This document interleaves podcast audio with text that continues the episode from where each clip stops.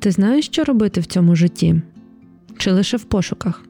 Працюєш за професією або ж навпаки, твоя освіта не співпадає з твоєю діяльністю. А може, ти взагалі хочеш займатися ще чимось іншим? Вихід простий: ризикуй та роби. Подкаст Траєкторія з Вітою Жуковською це живі історії людей, яким освіта та попередній досвід не завадили зупинитися і спробувати щось кардинально нове.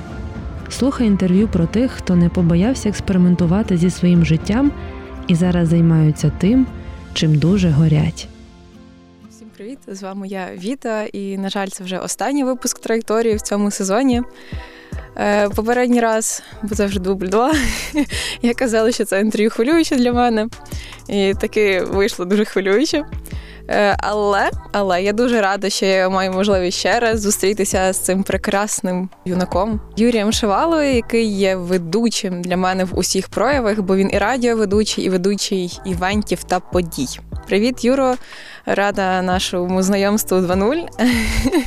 Е, про траєкторію поговоримо спочатку міста, та потім вже життєво. Ти з винників зараз живеш у Львові. Які твої улюблені місця? Де ти відпочиваєш і де ти набираєшся якоїсь енергії. Улюблені місця, власне, в місті Львів. Да. І винники. Е, е, ну, В винниках мені подобається Винниківський ліс, там, в принципі, є де розгулятися, на велосипеді покататись. От я пам'ятаю, що студентські часи, коли там не дуже багато грошей було, ти хотів потусити чим подовше в, десь в центрі чи на якійсь тусовці, а потім треба було добратися до винник, то Зазвичай це був або автостоп, або якщо була гарна погода, то ми просто йшли через ліс вночі до винник, там по місці, де була стара колія. Не знаю, чи чи всі знають, але колись до винник їздив потяг. То було дуже давно, але оцей насип, по якому він їздив, зберігся, і там дуже гарна прогулянкова зона, особливо весною, літом, осінь. Ну, всі по, всі пори року, крім того, в яку ми зараз записуємося, там зараз, напевно, болото.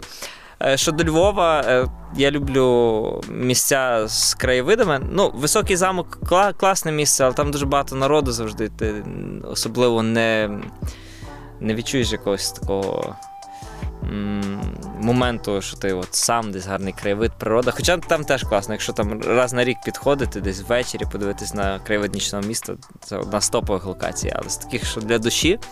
Це гора Бабарот на, в районі Підзамче, старе язичницьке капище. Там відкривається краєвид на північну частину Львова, там де вулиця Мазепи, е, Лінкольна, та, е, Промислова, Хмельницького і і, і т.д. і т.п. І і ще якесь місце в мене крутилося в голові, і прямо прямо тільки що вилетіло, тому. А, все, згадав, згадав. Дуже крута локація, коли ти піднімаєшся від е, е, від форуму по Ярошенка вверх до Шевченка. Там є місце, де є стрільбище, тир, і дуже така непопсова локація, де відкривається краєвид власне на вулицю Чорновола. А про заклади, де тебе можна зустріти найчастіше? Де мене можна зустріти? Е, можна зустріти на drum'n'bass тусовках. Я люблю drum'n'bass. Ну, взагалі на різних таких е, тусовках з альтернативною музикою кав'ярні, бари. Ну, я, в принципі, всюди люблю тусуватись, де є класна компанія. Хоча цього року я дуже мало де тусувався з зрозумілих причин. Тому що пандемія, і ти якось не знаю, напевно, старію. Вже не так сильно хочеться тусити, як хотілося колись. Ну і плюс зараз зима. Е, Хочу запитатися про переїзди, бо дуже львів'яни діляться на два типи. Та ті, хто от Львів і більше нічого інакшого, і ті, хто переїжджає, зазвичай це Київ, бо столиця більше можливостей. І які в тебе були думки щодо цього?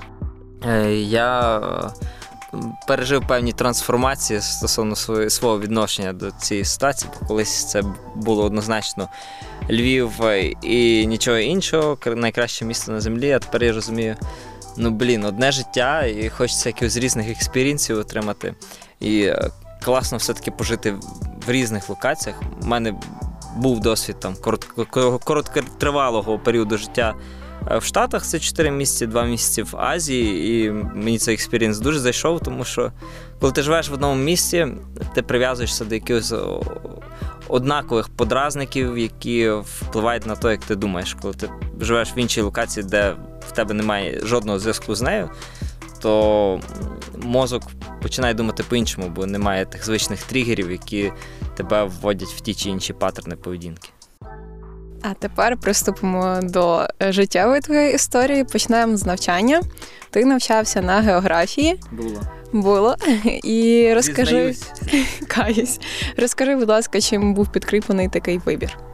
Ну, по-перше, підкріплений тим, що після закінчення середньої загальної освітньої школи, принаймні, коли я її закінчував, взагалі не було зеленого поняття, що таке університет, для чого він потрібен. Всі знали, що треба йти в університет.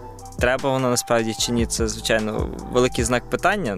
Це зараз я розумію. Але тоді я знав, що після школи людина стандартно йде вчитися в університет, потім вона стандартно йде, знаходить роботу і працює на ній. Ну і що, я пішов в університет. Там батьки е, сказали, що от класний університет імені Івана Франка. Ну, типу, я віддався, е, віддався, поклався на їхнє розуміння в цій сфері, тому що я якось і не розбирався в тому. Чесно кажучи, було паралельно. Я просто знав, що треба йти. Але на, на, коли ми прийшли в університет, показали там перелік всіх факультетів, які є спеціальності, каже, от що тобі цікаво. Я такий подивився, я, в принципі, не був готовий. Це ж треба якось дослідити, там, визначитися. А це підійшов до дошки, ага. Є таке, таке, таке. Тоді були популярні юристи, економісти. Я думаю, ну, типу, щось воно мені не лежить, чи дивлюсь географія. От, клас. Е, то, напевно, подорожі, плюс я любив в дитинстві розглядати атласи годинами, глобуси, е, передачі National Geographic. І я, в принципі, собі уявляв, що воно, напевно, десь так буде, хоча жодних підстав для цього в мене не було. І я сказав, хоч і не географічний, не записав до репери... до репетитора, я успішно поступив на державний і провчився 5 років на географічному.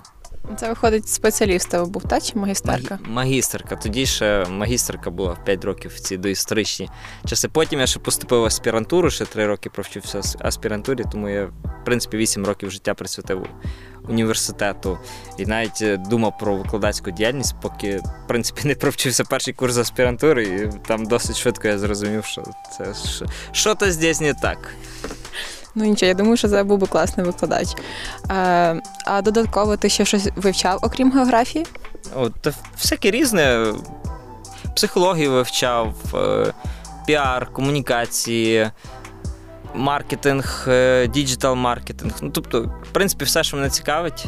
Я прихильник тої позиції життя, що вчитись потрібно постійно, тому що надто динамічний світ, щоб там думати якщо ти 5 років тому щось вивчив, воно тобі знадобиться. Скоріше за все, ті знання вже будуть абсолютно неактуальними. Ну і в принципі, навіть не так знання, а навики зараз треба пропрацьовувати. Нетворкінг, якісь е, там, не знаю, софт-скіли, хард-скіли. Траєкторія. Поговоримо про твої проекти, які в тебе були на життєвому шляху. Один із них це був музичний хіп-хоп проект Хочу ще. Е, Особисто мені він дуже подобався. І якраз привіт Майдан дуже багато слухала. Да, і дуже шкода, що він е, закрився. Як ти потрапив в музику і чому залишив? Е, як я потрапив в музику, потрапив в музику я ще коли вчився в школі. Я дуже хотів грати на фортепіано. Е, мене батьки записали в музичну школу. Десь за два роки я вже зненавидів грати на фортепіано, тому що ну, це така постсовкова е, музична додаткова освіта, де ти, в принципі, граєш те, що тобі взагалі не подобається. Е, Все подається ну, в якомусь такому, вибачте, за слово, але дебільному форматі, е, що в тебе дуже швидко зникає бажання навчатися. Але якось я, в принципі, довчився в музичній школі, хоча б я був період життя, що я батькам нив, що я не хочу, воно мені нафіг не потрібно. Хоча вони мені купили фортепіано в хаті стояло. Я не хочу, мене просто тошнить від е, цієї музичної школи. Вони кажуть, я як замахав, замахав, замахав, вони казати, ні, то довчись, то довчись. А потім е, я вже видно їх остаточно задубав, вони кажуть, ти роби, що хочеш. І я такий задумався. Блін, а може то довчитись? Ти ж знаєш, що цей основний принцип, е, поки тобі перечать. Е, або щось примушують, то ти робиш навпаки. А коли тобі дають е, свободу вибору, ти починаєш вже аналізувати аргументи за і проти. І, в принципі, я думав, ну я ж туди хотів щиро піти. навчитися. І, в принципі, я щось і навчився. І ну, я тоді думав, що це, напевно, знадобиться в житті мати атестат з музичної школи. От, Ну і довчився. Довчився десь два роки після навчання в музичній школі я взагалі за інструмент не сідав, тому що в мене була відразу до того всього. Е, а, Але мені завжди подобалася сценічна діяльність, публічна діяльність. І е, то був період життя, коли я так е, плотненько сидів на хіп-хоп культурі. Зачистував себе до субкультури реперів і всіх, хто тусується довкола них. Ну і так склалося, що мій е, друг звинник він е, пішов з гурту е, Різапс, де він був з хасом, і знав, що в мене є якісь певні бажання почати займатися музикою. Також він запропонував зустрітись. Ми там записали декілька пісень мали один виступ на дні міста у винниках, де ми батлилися з е, Різапсом. Е, хто хто крутіше виступить, хто хто більше збере своїх знайомих, щоб вони підтримали. Підтримки. Так, я пам'ятаю, після виступу там е, наші пацани знали, що треба підтримати. Вони вийшли на сцену і нас зі сцени знесли на руках, то ми тоді були в ейфорії, що от ми вже на вершині світу. Таке враження, що там отримали Греммі. От. Ну, Далі у нас до нас приєднався діджей Скретчер Террі, Террі Мутіні. Потім ми знайшли вокалістку. Е, той же Террі Мутіні знайшов. Він е, просто він був ем, проживав в гуртожитку політеху. І він постійно чатився в якомусь там їхньому внутрішньому чаті. Він так любив е, погуляти, завжди шукав дівчат, які компаньонок, які теж хотіли погуляти. Е, І він там натрапив на нашу майбутню вокалістку, вона йому сподобалася, він почав до неї заливати, а потім виявилося, що вона співає. І таким чином він вирішив з нею познайомитися, каже, ти приходь до нас на репетицію, ми якраз вокалістку шукаємо. Ну і отак е, і так сталося, знайшли вокалістку і почали власне вже творити в форматі Хочу ще. І, в принципі, 8 років ми займалися цією діяльністю. Е, випустили 4 кліпи, е, один альбом випустили мали дуже багато релізів на телебаченні, як регіональному, так і всеукраїнському на радіостанціях, е, концерти. Навіть двічі виступали ще в тоді неокупованому Донецьку. От, У мене ще була тоді мрія в Севастополі виступити, але ну, не вийшло, не вдалося. Ну дуже шкода. Е, буду зараз робити рекламу твого інстаграму, та бо мені дуже подобаються твої пости. От історія про те, як створилась пісня Манія, та як ти їхав посудомий на на велосипеді на роботу посудомийнику в США. Яке було найбільше там для тебе випробовування, не те, що випробовування, як челендж написання пісень, і хто писав у вас музику основну? Тобто як у вас був розподіл ролей в гурті? Угу. Тексти ми писали деколи з веком, ми збиралися разом. Деколи в нього приходила ідея, він накидував там приспів і лишав мені там місце для мого куплету. Куплети ми завжди самі писали, а типу, основний мотив приспів в кого придумалося. Е, якщо ідея зайшла, підтримали, то робили з цього трек. Музику е, писав спочатку. У нас був е, бітмейкер Роман Був. Він зараз, до речі, недавно отримав нагороду кращий project менеджер в IT в компанії SoftServe. Ну, Це його хобі, але він це робить реально круто. Е, І до того, як ми склали живий, зібрали живий склад музикантів. Ну і вже коли був живий склад музикантів, то відповідно ем, музику ми на, репетиціях е, придумували якусь рибу, музиканти допрацьовували це вдома, потім приходили і грали живі версії, живі версії пісень. Та. Ти шкодуєш чи не шкодуєш про те, що залишив музику? Я не шкодую, тому що в житті ти завжди доходиш до якогось етапу, коли треба щось змінювати. І якщо ти відчуваєш, що треба змінювати, то я думаю, скоріш за все, ти пошкодуєш, якщо ти цього не зробиш, ніж якщо ти це зробиш. Я не зарікаю, що я колись там не вернусь знову до музики. Можливо, і вернусь, можливо, і не вернусь. Але в, в там той етап в житті це, в принципі, було правильне рішення.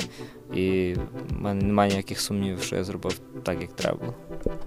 Ну, тепер е, про основну твою діяльність е, для мене це найцікавіший момент про те, як ти відкрив у собі ведучого і з чого це все починалося. У мене був спеціальний такий е, карточка, ключ доступу, що ти вставляєш, при, прикладаєш як PayPass і е, відкриваєш собі скіли ведучого. Ну насправді воно якось сталося е, так. Е, просто само собою, ще в школі я був ведучим різних там шкільних вистав, так би мовити, інсценізацій. І один з таких перших досвідів великої сцени. В нас в виниках був фестиваль на на крилах дитинства або на крилось дитинство, як ми його більше любили називати. Е, І там я вперше попробувався як ведучий на такій великій сцені, там триденний фестиваль. Ну Це було круто. Е, Потім там я вже почав проводити різні концерти. Фестивалі переважно то все було в винниках. Е, Я ніколи не думав, що це можна перетворити на якусь діяльність основну, яка там, як то кажуть, буде не люблю цих шаблонних фраз, але годує тебе, годує тебе, забезпечує. І... Але я досить довго просто так е, ради власного задоволення вів якісь заходи. Е, потім, коли в мене почався період життя завдяки Віктору Федоровичу Януковичу, коли я активно займався громадською діяльністю, е, то люди знали, що я веду концерти, і в принципі вони подумали, що я акції протесту можу вести. І десь три роки е, життя я проводив суто акції протесту, більше ніяких таких подій. Я, напевно, один з небагатьох ведучих, який прийшов в сферу з е, акції протесту там проти табачника, ну і проти того всього лайна, яке продукувала тодішня партія регіонів, її представники, точніше. А вже е, десь не знаю, через декілька років громадської діяльності е, активістка громадянського руху Катя Чепура і Артур Переверзів в Києві вони вирішили одружитись, кажуть, ну ти ведеш акції протесту, так проведи весілля. Тут щось було, типу, як того, ти ведеш концерти, проведи акцію протесту, ти ведеш акції протесту, проведи весілля. Окей. Е, провів весілля і якось з того, з того часу я почав задуматись, що в принципі багато чого треба вести в тому житті. Багато різних подій, там е, концерти, фестивалі, весілля, корпоративні заходи, форуми, конференції, панельні дискусії, презентації, відкриття, промо, акції, ну безліч подій, які потребують. Когось, хто то все буде модерувати, в якийсь сценарій складати, додавати тому якогось склеювання різних частин, щоб воно було там не в такому форматі, а зараз буде виступати Віктор Петрович, і він розкаже про те, як е, розмножуються панди в. Ну, тобто, щоб все було гарно і органічно. Ну і якось я до того прийшов, далі згадалося про. Е, про свою там ще дитячу мрію десь працювати в медіа, на телебаченні, якісь відеопроекти. Я пішов тоді працювати на телебачення, прийшов кастинг, працював в шоу Доброго ранку Львові два роки. Та й все, і воно закрутилося, поїхало. Десь після після того, як ми поїхали в Азію е, з дружиною два місяці там пробули. Я, в принципі, тут завершив всі свої діяльності, якими займався. І коли вернувся з Азії, то вже прийняв рішення суто е, займатися цією діяльністю. Ну, не вийшло з цієї, бо все одно щось з'являється, бо мені дуже багато чого цікавого в житті. Але це, в принципі, основна діяльність зараз. А які в тебе ще були професії, от е, роботи на твоєму шляху до того, як ти таки виокремив собі цього вже ведучого? Mm-hmm. Знаю, що дуже багато було в Америці. Ну, різне було. Перша моя робота після того, як е, після колядництва, це була робота на будівництві. Там купали траншеї, е, шпаклювали вікна. Ну, недовго, десь два тижні пропрацював. І моя кар'єра в будівельній індустрії завершилась після того, як прораб нас забрав на львівську фабрику Атлас розбивати унітази, повні фекалії. Я зрозумів, що це щось мені не дуже подобається. От, І е, після того е, я досить багато часу працював, ну, не роки два фотографом в Винниківській міській раді. Е, мої батьки купили тоді ж такі першу мильницю цифровий фотоапарат. Мені було завжди цікаво ходити на різні міські свята, там якісь мітинги. Їх там дуже багато було в виниках. Виниках люблять різні події. Там, де Шевченка, там, де Франка, там як висадка лісу, там ще щось. Ну, і я ходив, я просто фоткав. Один раз мер винник підійшов, сказав, а можеш скинути фоточки? Каже, то без проблем скинув. Він каже, давай цей, ти будеш ходити всі події, які відбуваються, фоткати. Ми тобі будемо типу, за то платити якусь зарплату мінімальну. От Це була моя така перша постійна робота в Винниківській міській раді. Я себе називав е, приватним фотографом міського голови винник. Тобто, щоб воно покруче звучало. Далі поїхав в Штатах. В Штатах я був різноробочим, мив посуд, готував їсти, чистив басейн, щось там підфарбовував, був супервайзером на картингу. Е, супервайзер, той інструктор, який проводив інструктаж, там пускав по квиточках і сам катався. Е, на міні-гольфі працював в фастфудах, в ресторанах. Але всякі різне попробував. Пончики готував. Е, начинку в них туди запихав і під'їдав час від часу теж. Ну. Не не, не, не гріх приховати, точніше, гріх приховати, тому е, тому і розкажу про це. Там всі, всі в принципі, поїдали собі пончиків. Тишком-нишком бо були смачні. Е, Після цього я працював в, ну, деякий час в туризмі на порталі Карпати.Інфо. мені запропонували писати туристичні путівники, бо я вчився тоді на географічному. Я написав туристичний путів... три туристичні путівники по Івано-Франківщині, Чернівецькій області і загалом по е, чотирьох регіонах Карпат. То я фактично об'їздив весь Карпатський регіон, всі районні центри, всі пам'ятки оцих чотирьох е, областей. І ну, це для мене була взагалі класна робота. От десь так я собі уявляв географічний, що я десь їду в якусь подорож, щось там собі записую. Це був е, класний experience. Е, далі, коли я вдарився в вивчення психології, ми через деякий час вирішили з друзями відкрити тренінговий центр Локус, який е, функціонував два роки. Ми там організовували тренінги різних спікерів і ну, і різноманітні івенти. Е, в питанні саморозвитку. Там були і психологія, і бізнес, і фінанси, і всяке різне, любе голубе. Е, працював, навіть в ООН працював. Був в мене такий досвід два роки. Коли почалися ці всі події на на Донбасі, в Криму, відповідно, е, управління Верховного комісара в справах біженців ООН розгорнуло свою діяльність в Україні, тому що велика кількість потоку переселенців, більше мільйона переселенців з е, тих е, частин України перейшли на підконтрольну українській владі територію. І е, у ВКБ ООН шукали організацію виконавчого партнера.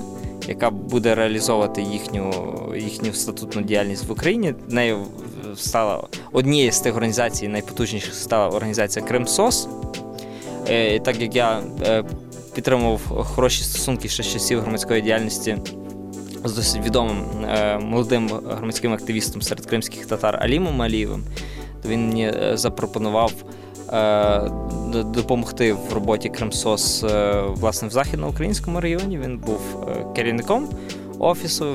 Він запросив бути заступником. А потім, коли він переїхав в Київ і став програмним директором організації Кримський дім, я очолив Е, західноукраїнський офіс і в принципі курував е, Кримсос і діяльність ВКБ ООН в Західній Україні.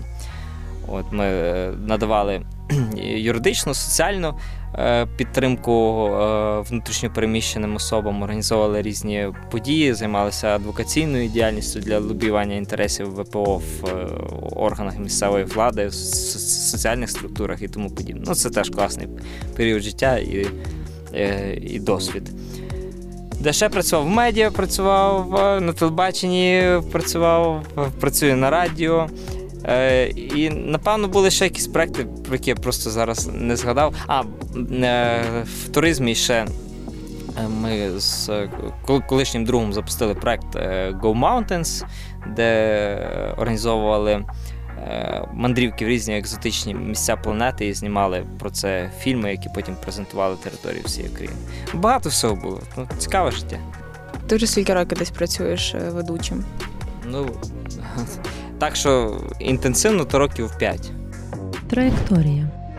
Було в цей період якесь емоційне вигорання і бажання піти кудись взагалі інакше і спробувати що ще? Є, в принципі, паралельно постійно пробую те, що мені цікаво. Ну, тобто Я собі не ставлю обмежень. І я розумію, якщо я чимось займаюся зараз, не факт, що цим я буду займатися через 5 років. Але, в принципі, якась публічна діяльність, вона мене весь час е, приваблює. Можливо, якщо я не буду ведучим, то я більше буду працювати над створенням контенту чи, можливо, якимись іншими форматами публічних виступів. Е, Не знаю. Ну, Наразі наразі я зупинився на цій діяльності, вона мені подобається. І є ще куди рости досить багато, тому е, емоційного вигорання не було. Було більше такий якийсь момент засмучення у 2020 році, коли відбувся локдаун, і е, подій дуже мало, багато індустрій е, постраждало, в тому числі івент-індустрія, музична індустрія, всі ці концерти, всі ми е, досить непросто пережили. І продовжуємо переживати 2020 рік. Ну зараз вже якось простіше. От В період з квітня по липень реально було складно, і багато хто почав ну, або згортати діяльність, пере. Ну я все-таки вирішив, що треба протриматись, бо то, то є золоте правило людства, що якщо є якийсь кризовий період, треба його пережити, потім буде. Ріст, я сподіваюся, що така циклічність вона збережеться і буде ріст, і ті, хто залишиться на плаву, вони зможуть десь піднятися е, ще вище в своїх своїх якихось кар'єрних е, прагненнях і амбіціях. Дивись, якби до тебе прийшла якась людина, умовно я, і каже: Юра, скажи, будь ласка, плюси і мінуси, чи варто бути ведучим? Що б ти сказав? Варто чи не варто? Ну, якщо людина хоче мати стабільну роботу, то це це взагалі не про не про це. Тому що е, в те може бути подія в іншому місті, в іншій країні, вона може бути дуже спонтанною, вона може бути тривалою, вона може бути зранку, може бути в обід, може бути вночі. І ну, дуже часто ти не можеш собі там спланувати якось. Ні, ти можеш спланувати час, бо тому що там календарні дати вони забуваються протягом е, всього наступного року, але буває спонтанні події. Ти ти ніколи не знаєш, там, якщо говорити про фінанси, ти ніколи не знаєш, скільки ти точно заробиш. Ти можеш заробити дуже багато, а можеш нічого не заробити ну, як як там в випадку з пандемією. Тому е, це це фріланс. Ну, Я думаю, що всі фрілансери зрозуміють ці основні болі. Якщо якщо ти е, готовий е, працювати в супер нестабільних умовах, ну от є люди, яких преколи, щоб все було по-іншому. Тому що кожна подія інша, ти весь час з новими людьми. Ти не знаєш, вдасться тобі встановити контакт з ними чи не вдасться, і це точно будуть в житті випадки, коли ти будеш працювати там, де тобі не вдасться встановити контакт, бо якось так співпаде, що ви там світоглядно різні люди, і тобі треба буде просто ті, не знаю, 6-7 годин пережити і викластись на максимум, щоб зробити все, що в твоїх силах. От, е, Але і будуть такі події, коли ти будеш заряджений приходити, незважаючи на те, що там вже ціла доба е, відбувався цей якийсь процес івенту. І плюс Якщо говорити про радіо е, конкретно зараз, ну це теж прикольно, тому що в тебе є можливість знайомитися з великою кількістю людей, е, постійно розвивати свої якісь навики імпровізації. Але це не про стабільність взагалі. От, Та діяльність це не про стабільність з часу нашої минулої зустрічі. Ти задав якусь факапну історію чи ні? Бо мій ти вже знаєш. Ага. Можливо, в тебе щось теж ставалося в такому плані. Серед е, ну, типу, в процесі ведення, так? Е, ведення і події, і ага. ефіри. Е, та ефіри постійно бувають якісь ляпи, десь там заговорився і тому подібне, але це нормально. Люди люблять живих людей, а живі люди помиляються періодично. Якщо це буде, ти можна писати на листочку все і говорити ідеально читати, але це буде нудятина, навіть якщо ти класно інтонуєш, ну це відчувається. Коли це жива мова, ти десь там запнувся, щось не так сказав, щось дурне сказав. Там, да, от вона вчора була гостя, яка замість дітки сказала дітьки. Про про, про, це про ми говорили про благодійну діяльність. Ми цим дітькам подарунки про про Ну це прикольно. Це воно якось дає людям вернутися в фокус уваги і чути тебе. Бо коли все ідеально, то ти звикаєш до того і починаєш просто це сприймати якийсь інтершум на фоні. Е, щодо івентів, ну, в мене було таке, що я ще коли була тренінгова діяльність, ми в Львівському клубі ділових людей там проводили одну презентацію. І я не знаю, ну, я під час е, свого виступу, під час презентації мені стало погано, я прям під час виступу втратив свідомість і вирубався. Я такий прокидаюся, дивлюсь на мене наді мною куча людей, сорочка розчіпнута, і мені на фейс льють воду, я взагалі не розумію, що що відбувається. Мій виступ протривався на все, може, хвилин 5. Е, Не знаю, через що стало погано. Ну, Не було якогось суперхвилювання. Може, щось не то з'їв. Не знаю. Якась жіночка підійшла, почала мені в роки скидати, казати, то його врікли, я бачила, я бачила. От, Тому ну, десь таке. Бува... Було таке там на перших весіллях, що переплутав імена батьків наречених. Але то все можна перевести на прикол і викрутитися. Якщо обирати між е, ведучим івентів і інтер'єром, що тобі набагато більше подобається? Або не набагато, просто що тобі ближче? Mm, та я не не можу вибрати, бо і в тому є свій прикол, і в тому є свій прикол.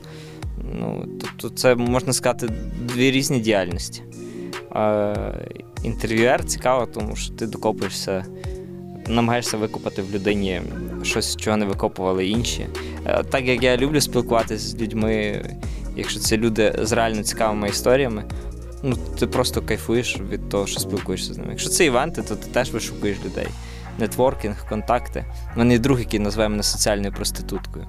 От, Тому, от, напевно, соціальна проституція це весь кайф і в тій, і в тій діяльності. Я думаю, це передається і не лише статевим шляхом.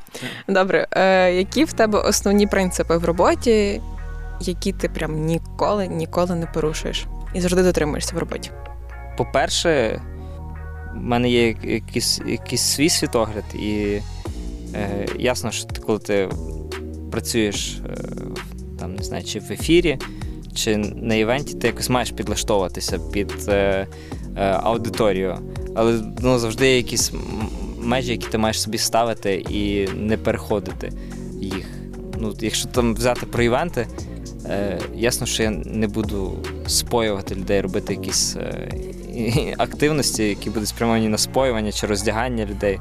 Ну, Це не не конектиться з з поняттям з цінністю гідності. Е, Якщо це говорити про роботу в медіа, ну, то я там не буду казати, що е, вакцинація це зло і всі помруть, бо це замисел якихось там вищих е, кіл, масонів, не знаю, чи ці всі всесвітні змови. Так, всесвітні змови, які говорять про. Ясно, що я буду казати, ну, типу, це хрень, то, що ви говорите. Ну, ясно, що в іншому форматі, в прямому ефірі. Наприклад, чи коли хтось буде мені е, впарювати е, якісь питання, які стосуються там, певних ліберальних цінностей, ну, якщо будуть казати, що не знаю, е, гомосексуалісти це хвороба, яку треба лікувати. Ну це бред.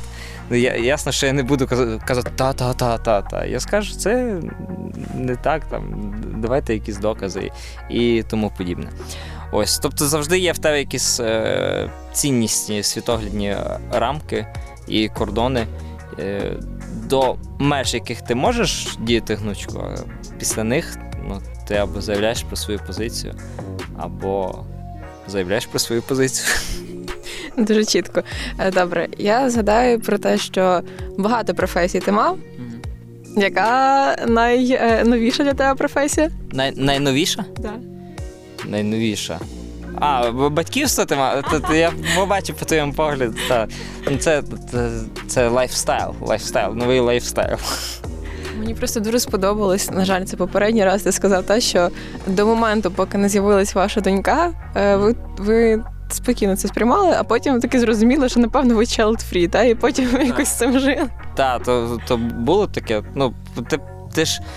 Е, не пережив цього досвіду. Ми як? Ми кінестетично, ми не можемо собі уявити якісь відчуття. Якщо ти не попікся об газову плиту, то ти не можеш уявити, як це попекти об газову плиту. Ну і аналогічно, це ж теж якийсь е, психо, психоемоційний experience, коли ти бачиш дітей інших людей, ну ти бачиш дітей інших людей, але ти не можеш відчути те, що відчувають інші батьки.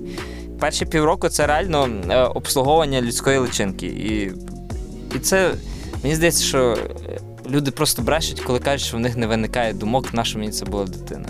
Ну, Це нормальний процес адаптації. Коли в тебе в, життя, в житті з'являються взагалі нові умови, ти як е, Homo sapiens, як е, певний біологічний вид, ти адаптовуєшся.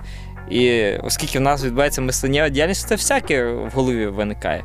І те, що виникає е, відчуття, що напевно я child free, мені здається, це абсолютно норма. На завершення тоді запитаю ще про твої плани і амбіції, які ти хочеш втілити або найближчим часом, або на перспективу, не знаю, там 10-20 років. Пожити в теплих краях, раз. Е- запустити е, якесь travel-шоу або приєднатися до якогось travel-шоу все, всеукраїнського масштабу, е, відвідати всі країни світу, е, сформувати джерело пасивного доходу для того, щоб е, там. Не знаю, з років 50 просто подорожувати світом і, і витрачаючи мінімум часу, заробляти достатньо грошей, щоб могти задовольняти всі свої потреби і бажання. Ну і, звичайно, купити якісь невеликі будинки. Мені не треба палацу, але будиночок десь на узбережжі чи Середземного моря, чи може десь на Балі, а може в Новій. Я не знаю, я ще просто в всіх місцях не побував, тому в мене є гіпотетичні місця, але поки що точно, де буде стояти мій будиночок на березі е, теплого моря або теплого океану. Тобто будиночок в Ісландії чи в Норвегії. Ок, але вже після того, коли буде будиночок теплий. Теж я теж люблю холодні країни, але я би там не жив. Мені і Львів за, за холодний. Добре, ну за цим ми будемо спостерігати в тебе в інстаграмі. Ти е, ведеш майже такий тревел-блог іноді. Я дуже вдячна за розмову. На прощання включу ще музику, хочу ще одну з своїх улюблених пісень. Давай, яку? Запалимо світ. Ну і сподіваюся, що ми ще зустрінемося по робочих справах колись де-небудь. Да, світ тісний. Па-па.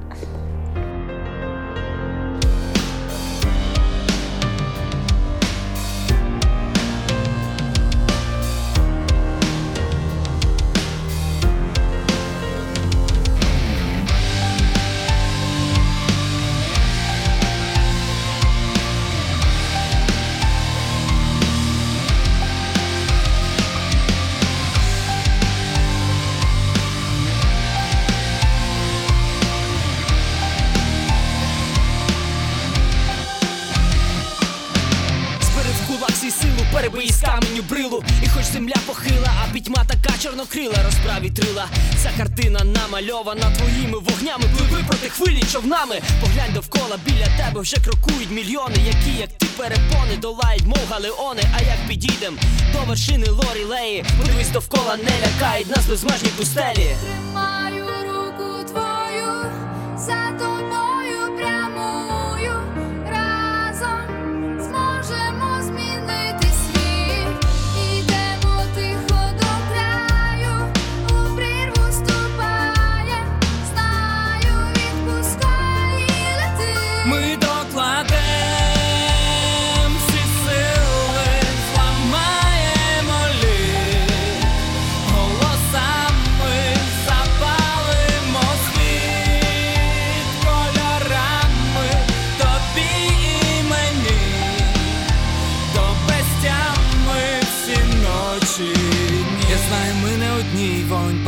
Тобі, вже починається бій. І ти борись, не стій, вітер спину підливай бензину, ніщо не зупинить твій стимул, коли не стимеш скрину істину. Ми підриваємо, ми підпалюємо звуком, ми спопиляємо, повертаємо з вогню одним рухом. Ми прикладаємо тиск, плавим метал, наче віск. І всі ці айсберги душі ми пробиваємо наскрізь.